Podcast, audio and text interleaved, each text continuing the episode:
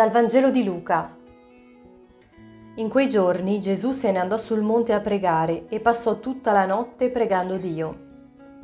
Quando fu giorno, chiamò a sé i suoi discepoli e ne scelse dodici, ai quali diede anche il nome di apostoli.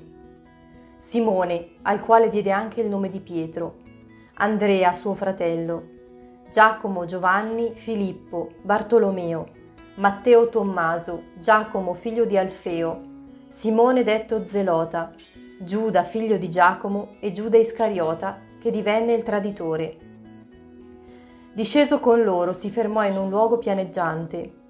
C'era gran folla di suoi discepoli e gran moltitudine di gente da tutta la Giudea, da Gerusalemme e dal litorale di Tiro e di Sidone, che erano venuti per ascoltarlo ed essere guariti dalle loro malattie.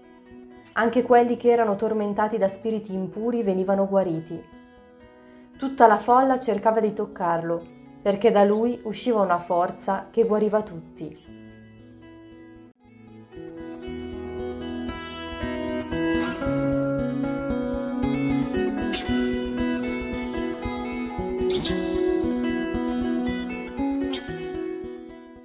Un'intera notte a pregare a riflettere per scegliere chi avrà la forza e il coraggio di seguirlo.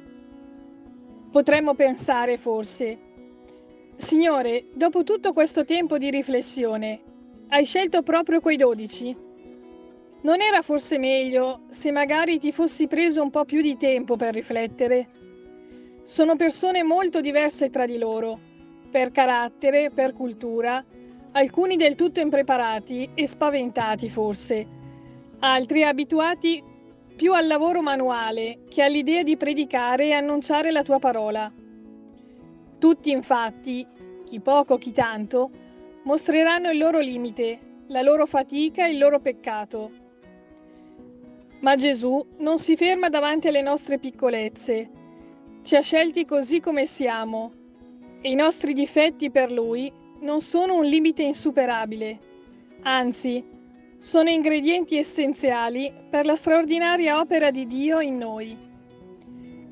E così con i dodici scende in mezzo alla gente, in mezzo all'umanità ferita, piena di miseria e con poca speranza di salvezza.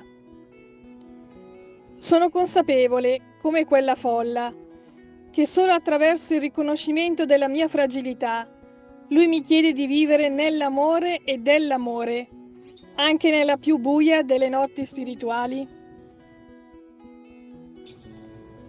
Spirito Santo, aiutami a superare l'ostacolo del pregiudizio e del perbenismo, per sapere amare e accettare senza condizioni, senza chiedere nulla in cambio.